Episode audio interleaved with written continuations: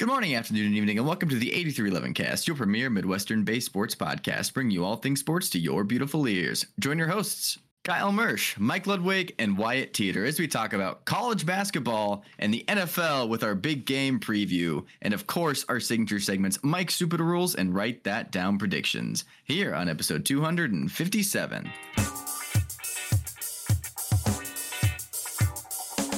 So the Big 12 this past weekend announced a, I guess, partnership with Mexico. Uh, they're calling it the Big 12 Mexico. So, or the Big 12 in Mexico. So what they're planning to do is they're going to do a doubleheader where two men's and women's programs for now will play a uh, basketball game in Mexico City for at least this next season, still within the year 2024, will be played on December 14th of 2024 in Mexico City. Uh, games will be played at their main arena, which is the same venue that hosts the NBA Mexico City games as well. Uh, in this partnership, next season, KU and Houston will be making their way down there. So both men's and women's basketball programs will be playing then. Uh, and the Big 12, Mexico will continue to host men's and women's games, uh, men's and women's basketball games in 2025 with other schools to be announced uh, soon and shortly. So, one big thing to note here um, obviously, with all this conference realignment and with what the Big Ten and the SEC is, with their media rights and how big the brand and the name is, the Big 12 is leaning on basketball, which has been its calling card for the past couple of seasons. Uh, definitely is its calling card this season, and getting some more national media and audiences um, to view some of these games. Now, clearly, they picked one of the you know, blue bloods, obviously, to go and play the first game there. One of the better known teams potentially uh, across the, you know, in different areas of the world based on their winning percentage, how often they're played on national television, yada yada.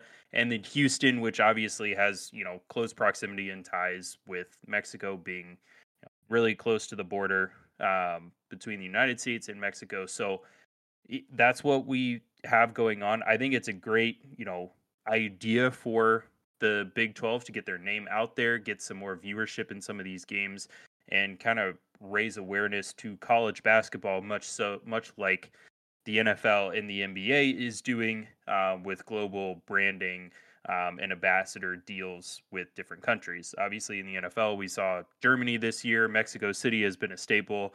London has been a staple for a while, and they're looking at different areas to come. So, you know, kind of big news coming out of the Big 12. Um, the only thing that I thought was a hesitancy and a drawback was it's tough to take away big games like that from college basketball environments, um, especially a potentially top 10 matchup as it was this year between KU and Houston. So that's one downside, but December 14th is a key date there as that is very close to um, you know the winter break uh, and off season for students.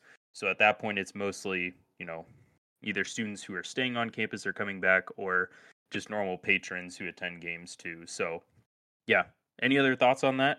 I mean, I my thoughts same as yours. Is now we're going to be splitting up conference play, um, too potentially if that game is happening in mid December. There's usually non-conference games through the end of December, so that could create an uneven start to conference play, which I don't love. That's my biggest takeaway. So I don't love splitting conference play. Yeah, I I agree with that. The Big Ten schedule has always seemed a little. It's weird.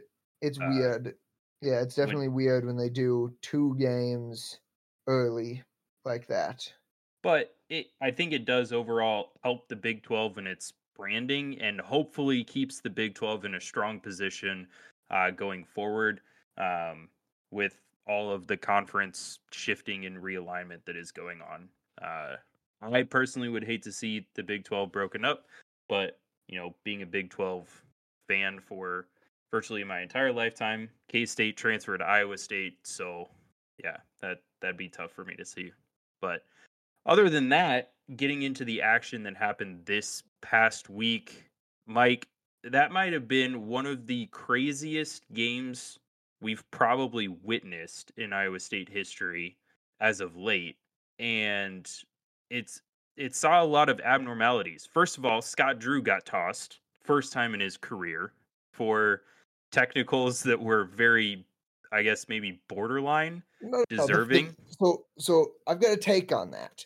The Okay, first one was very deserving because Sure. the ball was in play and he charges out at an official while the ball is in play on that side of the court to argue about something. That's technical worthy.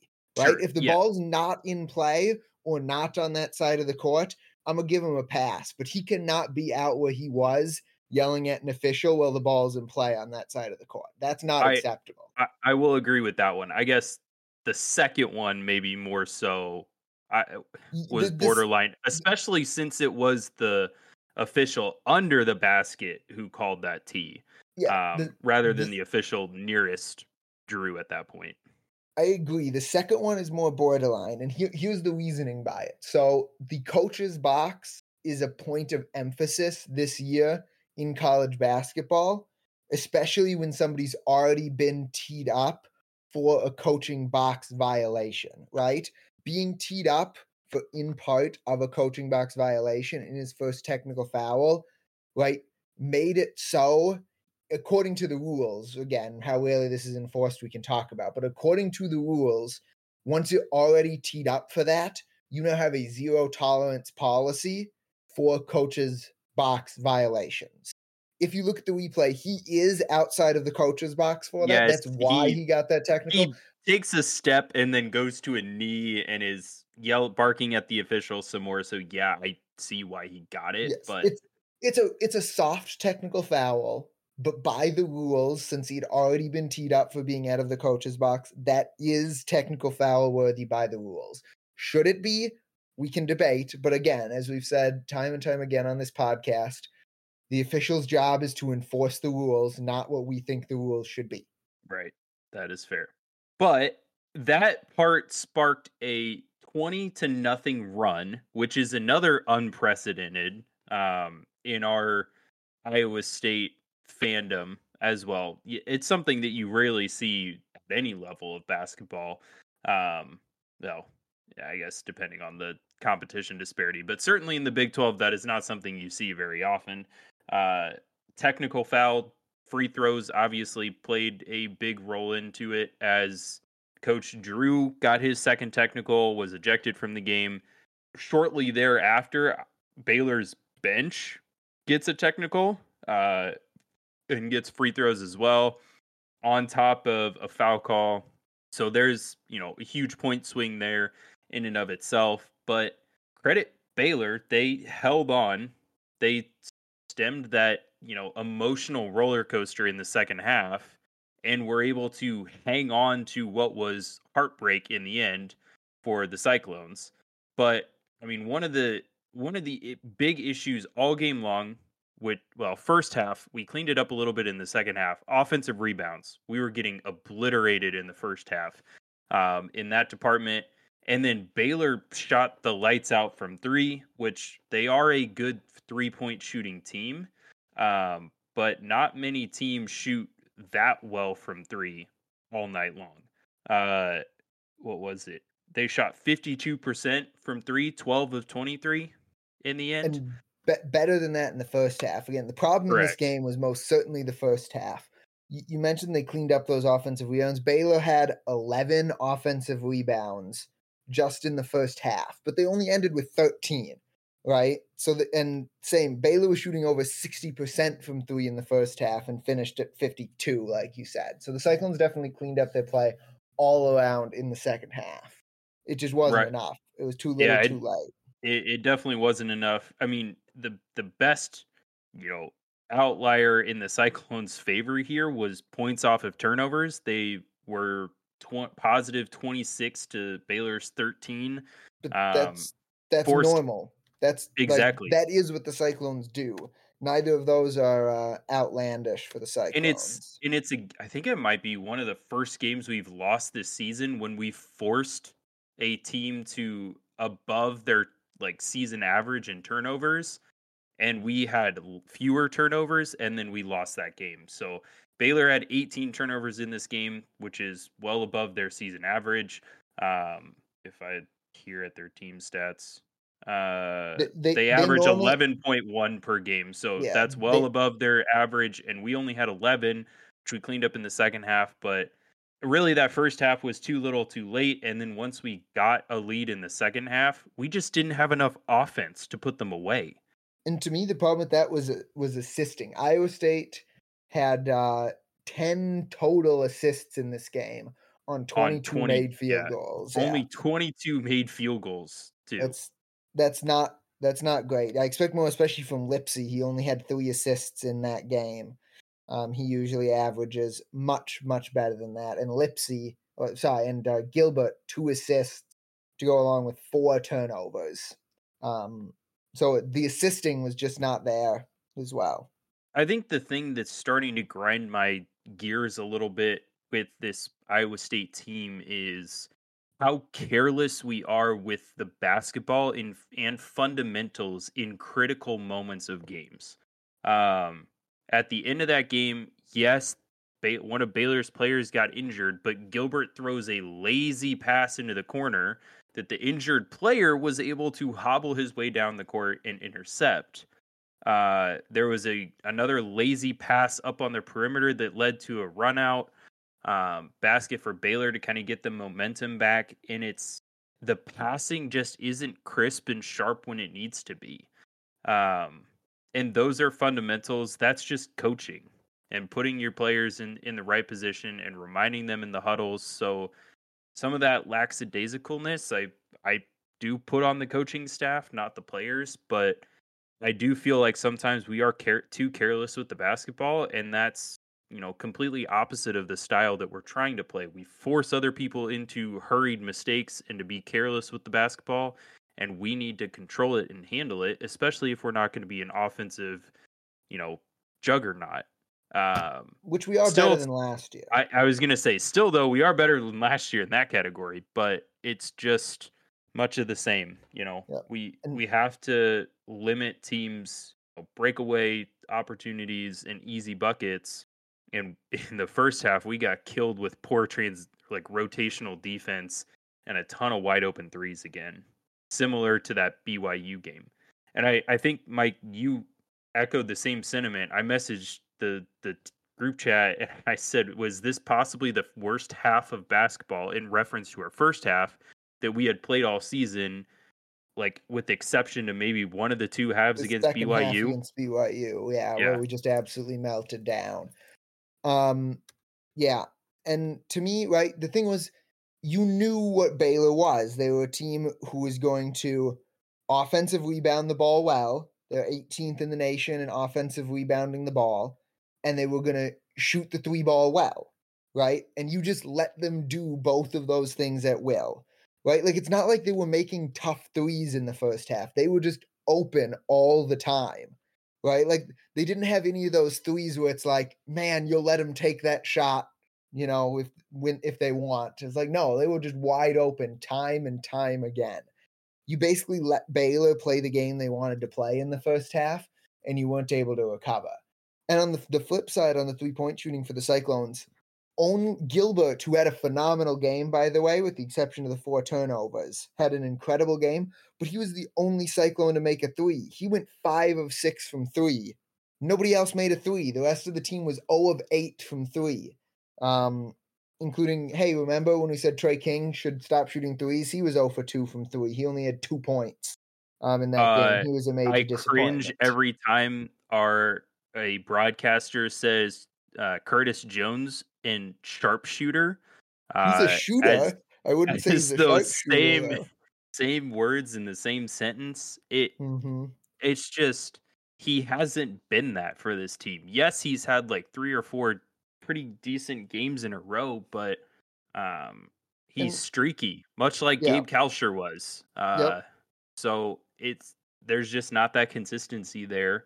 Um, and then for what it's worth, Momcilovic has been near deadly in the mid range, but from three, he's kind of um, regressed a little bit throughout. He's, or he's he's still shooting forty percent from three on the year, which is is good. I will take that. But yeah, he was not good. He was almost one for three though. We haven't mentioned it, right? That he was I know. 0.1 seconds away from banking in the game winner at the buzzer. Yeah. The, the handoff from Tre King just wasn't quite clean. It put too much of a hitch in that shot. For Um, had to catch it, catch it At at his his- hip. Yeah, at his knee instead of at his chest. Well, I, I do want to talk about that. So the ending of that game was crazy. So Baylor had the ball. Well, We had just Lipsey, scored, Lipsey yeah. drove. Yep, exactly. tie Lipsey it. drove. We had just scored to tie it. Baylor uh, looked like they were trying to call a timeout. They saw an open lane. They went in and drove on Tre King, banked in the shot to to take the two point lead with the foul. So they shot a free throw. Well, they missed that free throw They did. and the clock should start when it the rebound when the whoever touches the ball first Correct. right and so the clock started too early Yeah, because Tre King smartly, smartly let it bounce let it bounce, right? Because Exactly. he knows that, right? That was a heads up play by Tre King. He let it bounce because he knew Baylor wasn't coming hard after that rebound in that situation. So he Right. wanted to let it bounce to let his guards get some forward momentum with only two seconds left to try to get that shot off. That was a heads up play by Tre King. very true so that happens the clock has already started correct at this point and so the officials note that and they blow the play dead uh, at this point, the lar- the buzzer had already gone off, and Baylor was cheering. eh, That's besides the point. So it goes to review for a clock malfunction, right? So in that, they did explain they did some sort of math and subtraction. They said there was 0.7, and then it took 0.5 seconds, something. They got it back to 1.2 seconds, right? I don't know where that math came from. So here's my thing I don't know where that math came from, and I don't know why we didn't just give it two seconds, basically treat it dead ball under the basket. But they gave us the sideline then too, which was a big advantage compared to under the basket. Yeah, so right, the way they did it, and this is correct, right? Since it was a live ball situation, right? If the clock stops improperly in a dead ball, if the clock starts improperly in a dead ball situation, right, then they just then just go back to where it was, right? But since it was a live ball situation, essentially everything that happened while the ball was live before the official blew it dead, right, has to count because it was live. It was properly a live ball, right? So during that, we did like an outlet pass to get it to the sideline. So that's why it was a sideline inbounds there. And then the way they did the timing, right, is essentially they said what time was on the clock when they blew it dead. That's where they got the 0.7 from. Then they said how much time went off the clock before Tre King caught the ball. They said it was 0.5 seconds. There you get your 1.2. That was properly officiated. as That well. was a good explanation That because was it made great- zero sense to me. Yeah, that was a great explanation. Yeah, every since it was properly a live ball, everything that happened prior to the official blowing his whistle has to stand. And So- essentially, the math said, yeah, essentially there were 0.8 seconds that are that happened between when Tre King actually touched the ball and the official blew the whistle. That is fair. So for all of our fans out there, uh, congrats on getting a double dose of my stupid rules that or this Triple week. dose, So- because I already explained why he got two technical fouls. True, triple So- dose. There you have it. Getting all of it today. I love it. Eh, Yeah. Um, and then the last thing I want to say about this game is the free throw shooting is what got us. Um, it was also bad. It was what I think it was 58% from the line. I closed the box score. It was uh, bad. Fifty nine. Do we need to look at that? Yeah, 59. Um, some of that I'll give this team a pass for just because um I- Rob Jones Rob shot a lot of shot free 10 free throws. Yep. Yes. Rob Jones was 4 for 10. The rest of the team was a respectable ish 15 for 22. Like you would still like them to be better than 15 of 22, which is 68%, but that's at least respectable. That's at least your season average. Right? And then Hason Ward, I believe, had four attempts and he was He two was- of four. he was one for two. The Or real one for two. killers were Lipsey's two of four and Gilbert's five of eight. We need those two to shoot better free better from the free throw line than that. I was gonna say the the one thing that would have changed the entire end of the game and how it was played if Lipsey had hit those two free throws rather than us being down two with Lipsey having to go and get the game tying shot, it would have been a 68 to 68 scenario Mhm, with Baylor having the we would have been holding for one. Yep, exactly. Yeah. Anyway, So crazy game, lot to digest. In the end, though, not a bad loss. Our our net ranking went over the course of the weekend, we fell one. We were 10 Oh. going into it. We're now 11. Nothing to be ashamed of by Sorry, any the sorry, the Ken our KenPom ranking actually went from 15 to 14 Yes. immediately following the game. Yes, our KenPom went up. So again, you like to win, but this was far from a bad loss. Yeah. Looking and ahead, then I, I was going to say one more thing. So for for all of our people out there, I know Fran Fraschilla has been doing t- doing the numbers uh, a lot, but he says in these matchups, he looks ahead to the end of the season. Do you get them again for a chance at revenge? We do not. That was our only matchup versus Baylor. So next time we would potentially see them would be the Big 12 tournament. Yep. Which maybe we will. Who knows? But the season keeps rolling along either way. Um, on Tuesday is the Cyclones' next game. It's at Texas, 7 p.m. That game is only on Longhorn Network, which presumably most of us don't get. So you might be uh, listening to the call on the radio um, for that one, which you can get on multiple apps or from just cyclones.com, by the way, if you don't live in a market that has an actual radio station um, for that.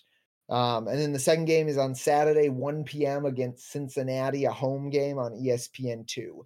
Cyclones will likely be favored in both of these games. It would be a huge um, recovery week if we could win both of those games, especially at Texas.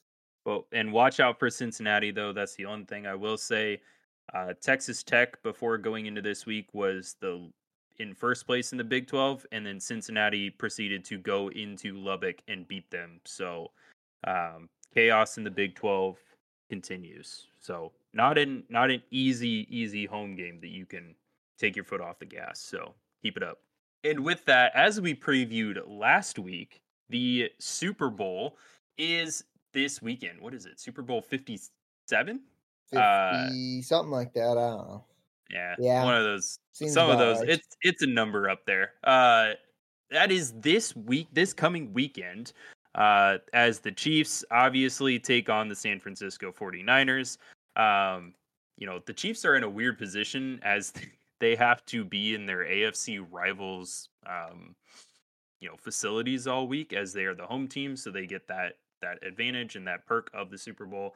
Uh but you know, it's at as it goes, the Chiefs are back in it. They they already have the you know schedule of events that they're they're used to being a returning team to the Super Bowl, and now four out of the past five years they have also been in it. So it's somewhat of a routine for them. Uh, but the San Francisco 49ers are back in it. It is a rematch of the 2020 Super Bowl um, that featured Jimmy Garoppolo and a lot of this, a lot of the similar faces there on the 49ers team with additions. Obviously, Brock Purdy being one, and Christian McCaffrey, who is their uh, coveted um, deadline trade last season. And then for the Chiefs, a lot of new faces um, on this team, except for Mahomes and Kelce, are the and Chris Jones are the, you know, the the steady eddies, so to speak, on this team um, from that that Super Bowl. So we're going to dive into it a little bit. Mike and I are going to talk about, you know, some of the keys to the game and obviously just talk about it a little bit further. Um, but a few keys to the game that I have, and we'll we'll see maybe what your thoughts are, Mike. So for the Chiefs, obviously, defense is going to be you know important. I, I think a lot of people are starting to expect that this could be a shootout. I don't know if the Chiefs have enough offensive firepower to do that. So the Chiefs' defense and their game plan against the 49ers and their weapons is going to be huge. Um, I do think, however, on the flip side of the coin, since the Chiefs are going to focus so much on stopping the run game that includes Christian McCaffrey and limiting his big play ability, Brock Purdy's legs are going to be a big difference maker in this game. Um, we saw it in the second half um, with the 49ers against the Detroit Lions that Brock Purdy's legs, you know, really helped spark quite a few drives and was a big difference maker in the second half there.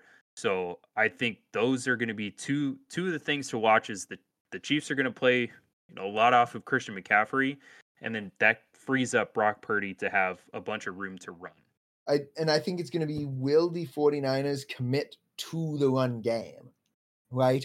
We've been rip everyone's been ripping Baltimore for the last week and a half for not committing to the run game, which is theoretically the Chiefs' weakness, the weakness of that Chiefs defense. 49ers have Christian McCaffrey. Will they commit to that run? And then can Brock Purdy throw enough again throw slash scramble enough against that Chiefs defense um, to basically keep the Chiefs honest in stopping McCaffrey. That's that's that's what I my key is. The the teeth of that Chiefs defense is the secondary. Um, you know, great over the top and run support help from Justin Reid, but the duo that seems to go overlooked a little bit in the NFL um, because their names aren't as common and as popular as some other other names, but Trent McDuffie and L'Jarius Sneed um, really have L'Jarius Sneed has only allowed one touchdown all season to opposing wide receivers, and he's often shadowing number one for the other team. Um, in this case, you'll get a mix of Aiyuk and Deebo Samuel. Um, but Trent McDuffie on the other side, the benefactor of the Tyreek Hill trade, he's, you know, a great pairing duo with Sneed.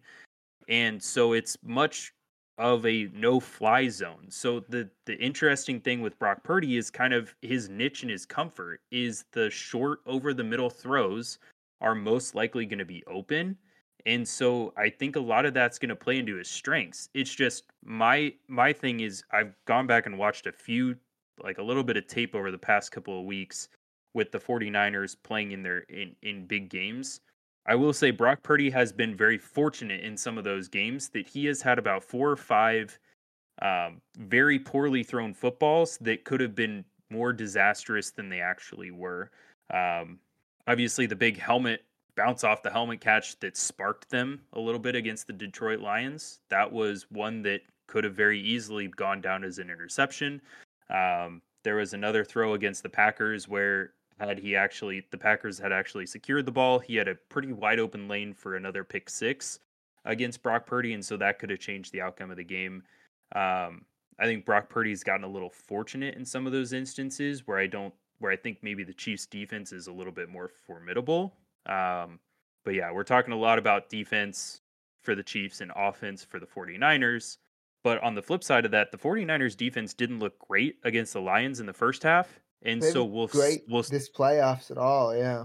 that and that's one thing that I think is leading people to believe this is going to be a shootout is their defense could get picked apart very easily by Mahomes and the Chiefs as Mahomes always steps up well in the playoffs. Um it's the unknown for me is how much is Travis Kelce going to be taken out of this game and can Isaiah Pacheco and Travis Kelce or and Rashee Rice step up in those instances, um, being young players for this team, and then are the Chiefs going to see drops in the Super Bowl, much like they saw all season, or is it going to be the the receiving corps that we've seen in the playoffs this year that has made big catches in big moments, and that's undetermined. But one of the big things is that 49ers defense has a lot of stars on it but that defensive line doesn't seem to be getting a lot of pressure recently.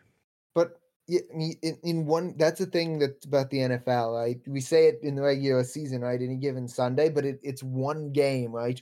Who is going to be the star of the one game that's going to make the difference here between uh between winning and losing, right? Who, who do you think that star is going to be, right? Maybe it's Chris Jones, and he does get push, and that does make the difference. Maybe uh Chase Young finally has a good game. Yeah, He's been I was gonna a say- factor, right?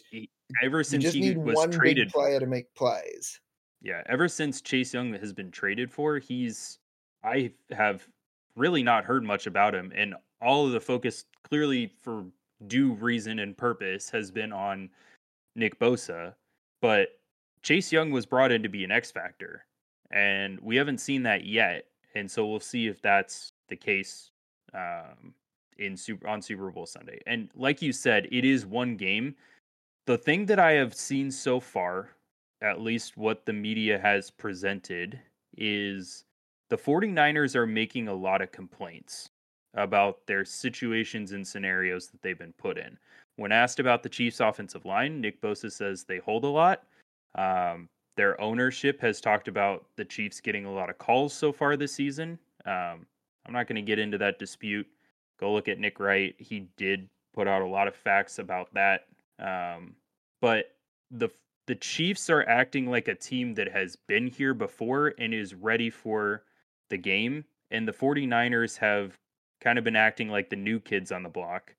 Um, and I think, you know, a lot of what we saw with the Ravens was a similar notion. They kind of got popped in the mouth and then they made a, a lot of uncharacteristic plays. Um, we'll see what San Francisco does in this game. But as of right now, I mean, uh, clearly I'm a Chiefs fan, but I do have more confidence in the quiet and, um, you know, just biz business, you know, in in the mode of business as usual that we're getting out of the Chiefs players and their personnel rather than kind of the talk and the outspokenness that we're getting from the 49ers side of things. Yep. It's going to be a fun game. Either either way, right? But I was going to I was going to ask you that. Is it actually a fun game for um, a fan who is I guess you do have affiliation because of Brock Purdy, but right, I do. If yes. you so some of your your family and friends are you know not as aligned with having Brock Purdy as you know that connection with San Francisco. Is this actually a Super Bowl that is that is drawing interest to some people? I mean, I'm I'm still not a good gauge of that because I've converted most of my uh, family to at least fringe Iowa State fans, which means they're at least fringe Brock Purdy fans. Um, but like around the office, for example, I'm not hearing a ton of talk about the Super Bowl. Not that I probably would have with any matchup that doesn't involve the Vikings or the Packers. Um, so I, I don't know. I'm probably not the best gauge of that, but nationally, nationally, I think the rankings are going to be there because either somebody likes everybody or somebody hates everybody. Hating the team in the Super Bowl is almost as good for the rankings right. as liking a team in the Super Bowl. So, I mean, yeah, there's no better um, gauge of that than when the Patriots were consistently in the Super Bowl. Uh, a lot of people tuned in just because they didn't want to see Tom Brady win another one. Um, and were blatantly cheering against him, as I can vividly remember I was in the Atlanta Falcons Patriots Super Bowl, um, the iconic 20, 28 to 3 comeback. Um, but still, either way, yeah, I think it's going to be a great game. Um, my mom is very excited for Brock Purdy to take the field. Um, she She's thinks he's adorable. the Chiefs. She is rooting against the Chiefs. She is wow. sick and tired. She is sick and tired of the media on like Mahomes and Brittany Mahomes and Travis Kelce and Taylor Swift. So she is a Brock Purdy fan. Uh, she thinks he's adorable. Um, another member of my family is also a Brock Purdy fan because of his looks. So I guess that's one way to cheer for the Super Bowl. so needless to say, uh, it's it's going to be interesting uh, here in Kansas City for myself. Um, either way, I don't think at the end of this I'm going to be upset. Um, clearly, the Chiefs have had their success, and you know I'm just living in an area era of Chiefs um, where it's easy to be a Chiefs fan right now, and a lot of success continues coming our way. Um, but it was tough to be a, a, Chiefs fan back in like the Matt Cassel era. So we've had our our old days, but Mike, as you'll agree, we've had enough success. It's time for another team. Yep, but it's certainly for... not like San Francisco is in dire need of another Super Bowl either. So it is uh, it is time for you to uh to suffer more. You've had your success now. You need to go suffer for a, a couple, you know, ten more years, twenty more years. I think that suffering to... might not take place until Mahomes uh, is not on the Chiefs roster anymore. granted, uh, granted, uh, San Francisco certainly hasn't suffered recently either, especially if you count uh, the Warriors in their market. Exactly. So, Yeah, Any other uh, going from the going from the 49ers of old to the Giants to then the Warriors, they've had a couple plenty of success. yeah, a couple successes. So Yes, they absolutely have. Absolutely have. Any other thoughts on the Super Bowl before we dive into our signature segments here? I was just gonna say, what's your score prediction? I'm already on as a write that down prediction of having this a one score game. I'm just going to go with a very, very bland 27 24 Niners. I know it's bland and boring, but that's what I'm It going with. Um, I think it's going to be an incredibly low scoring game. Uh, I'm going to go 21 20, it being a one point victory for the Chiefs. Um, San Francisco has had kicking troubles all year. And so I'm going to rely on them missing an extra point in this game to Mm. get me to that score. So I'm Wow. not writing that down, obviously, but that is the how we get That's 21 spicy. to 20. So yeah, Nice, nice. 21 20 Chiefs. There, there it is. Nice. Well, with that being said, I guess I do. I have some explaining to do in Mike's stupid rules, and we'll get into that here in a you, you second. do. You, you have you have a situation for me. I didn't see this, so explain to me what happened, and I'll do my best to get you the rule. So I am a um, fan of affiliation for Purdue. Being I went there for grad school, so obviously with Purdue being very good in basketball, it's easy to watch some of their games right now. Uh, especially when there's a top ten matchup with Wisconsin on Sunday, and there's no football to watch on Sunday. So I didn't. I enjoyed watching that game, but at the end of that game, uh, close game, Wisconsin was trying to make a comeback against Purdue. Uh, there was a inbounds play after a made basket. So that player for Purdue was allowed to run the baseline. During that play, there were two really two controversies. Well, one true controversy in Wisconsin's eyes, but then another controversy in my eyes that left me question, and hence the reason Mike's super rules of this week is this. So on this play, as the Purdue player was running the baseline, he went to inbounds the ball by jumping up and was going to pass. That closing lane or the passing lane closed down. He hesitated and I said he already jumped. He landed back in like out back out of bounds, you know, along the baseline uh with the ball and then presumed to run the baseline again and then inbound the ball uh to a Purdue teammate. So my question was isn't is jumping while you are attempting to pass the ball out of bounds on an inbounds play a travel because most of the like likewise while you're in the court of play if you were to jump up and land with the basketball that is a travel if it's in your possession so mike do you were you able to find anything in the rule book that speaks to this So first of all, what I want to say is, in a situation where you can't run the baseline, then yes, that is going to be uh, that is going to be. It wouldn't. It's not technically called a travel, um, but it is going to be a inbounds violation resulting in a turnover. Um, the symbol is the same, so you can see why you think it's a travel, but it's not technically a travel. Um, but what I want to point to um, for this, right, is two things. So first is going to be Rule 7, Section 4, Article 6, that says after a successful goal or goaltending violation, the team not credited with the score shall make the throw in from the end of the court where the goal was made, and the thrower may move along the end line and make the throw in from any point out of bounds on the end line. They may also move along the end line in a couple of other situations, like if a foul occurs immediately after a made basket, et cetera, et cetera.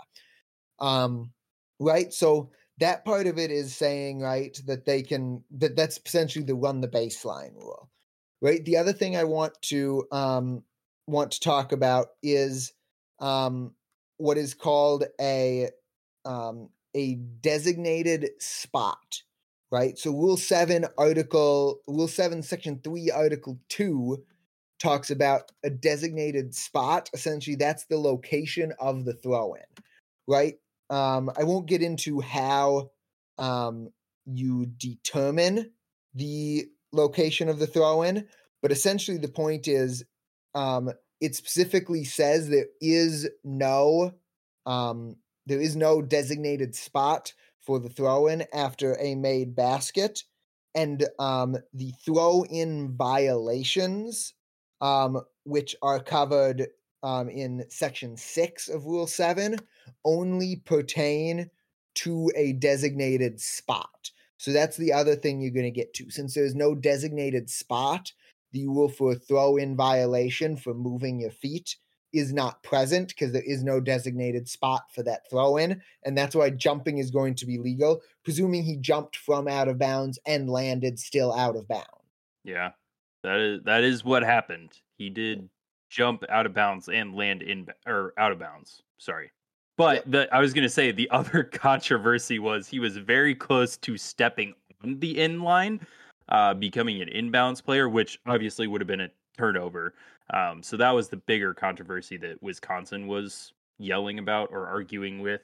Um, but for me personally, it was a self inflection question on you know, is jumping while out of bounds with a running baseline is that illegal? Is that a turnover? And I didn't good. think the refs would miss that, but there it is. Yep, Questioning on that one, you're good. basketball. Sweet. All right, so we will now move into our write that down prediction segment, starting with what is going to be a quick accountability session this week. Only two predictions coming off the board.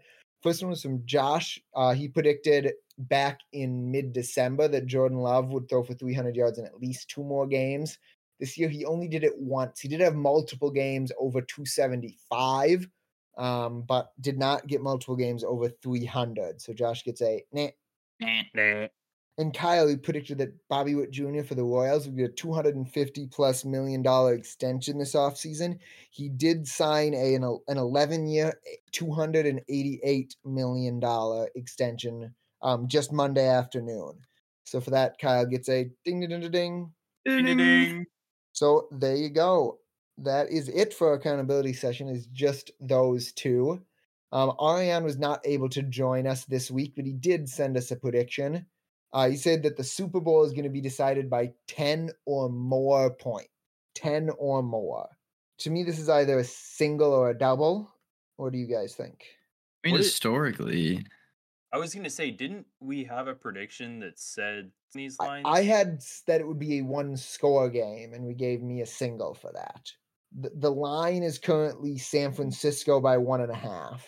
there are not many games in the NFL that are a double digit point victory. Yeah, there Uh, are. well, I feel it. I thought it was more common than not that it was not a two score. I mean, it might be the. uh It's quite possible that uh, majority are single digits, but I wouldn't say it's not very many that are. it looks like historically 2018 through 2021 have been 10 or more. And I haven't got back further than that. Um, but Yeah, so we've- 22, 3, and Yeah, Yeah. twen- 2021 was. Um, Oh, that was- was. yep. 2016 was. 2014 was.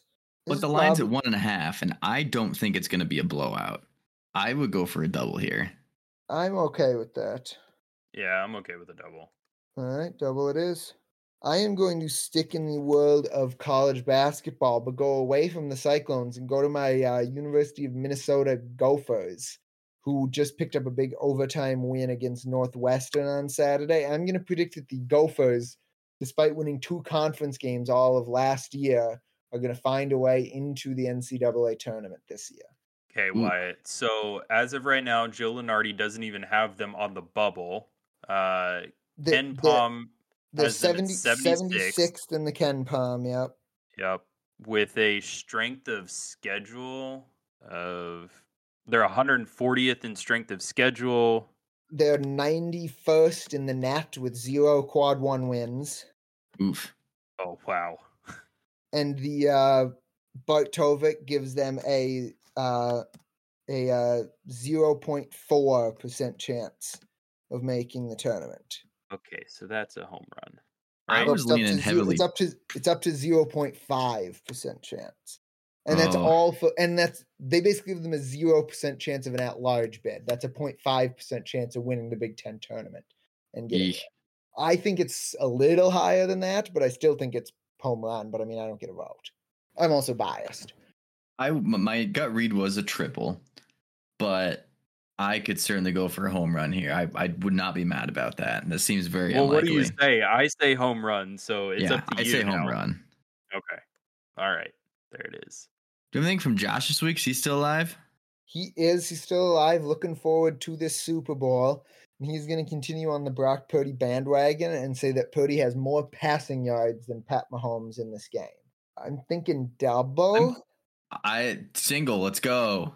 I was trying to go to FanDuel here to get some odds on this, but not a What it- yeah. sponsor. what are the over unders for passing yards?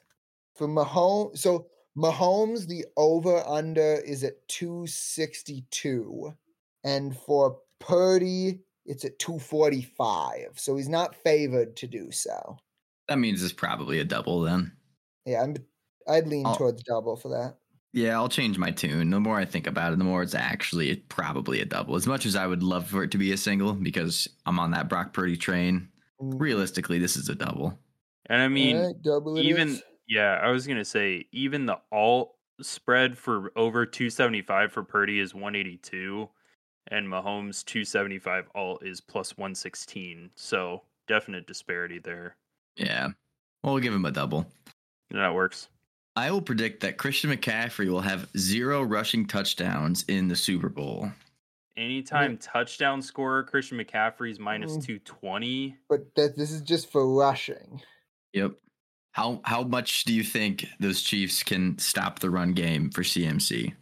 Or alternatively, how good do you think I the would 49ers this is- passing game is going to be? I would say this is a double. Yeah, That's what I say. I agree. I'll take it. Let's hope for a little more, but I'll take it.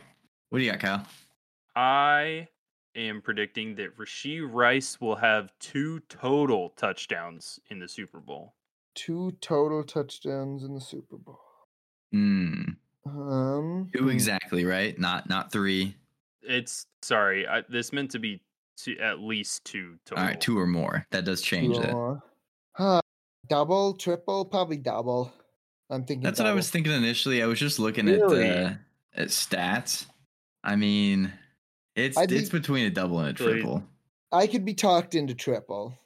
I So definitely think this is going to be a triple because the, I mean, everybody's. It seems like there's a large amount of money going on Pacheco with touchdowns and maybe more than one touchdown. And if that's the case, then Rashee Rice definitely isn't getting that, and Travis Kelce is probably getting the rest of it. Yeah. I all right. I'll go with triple. That's fine.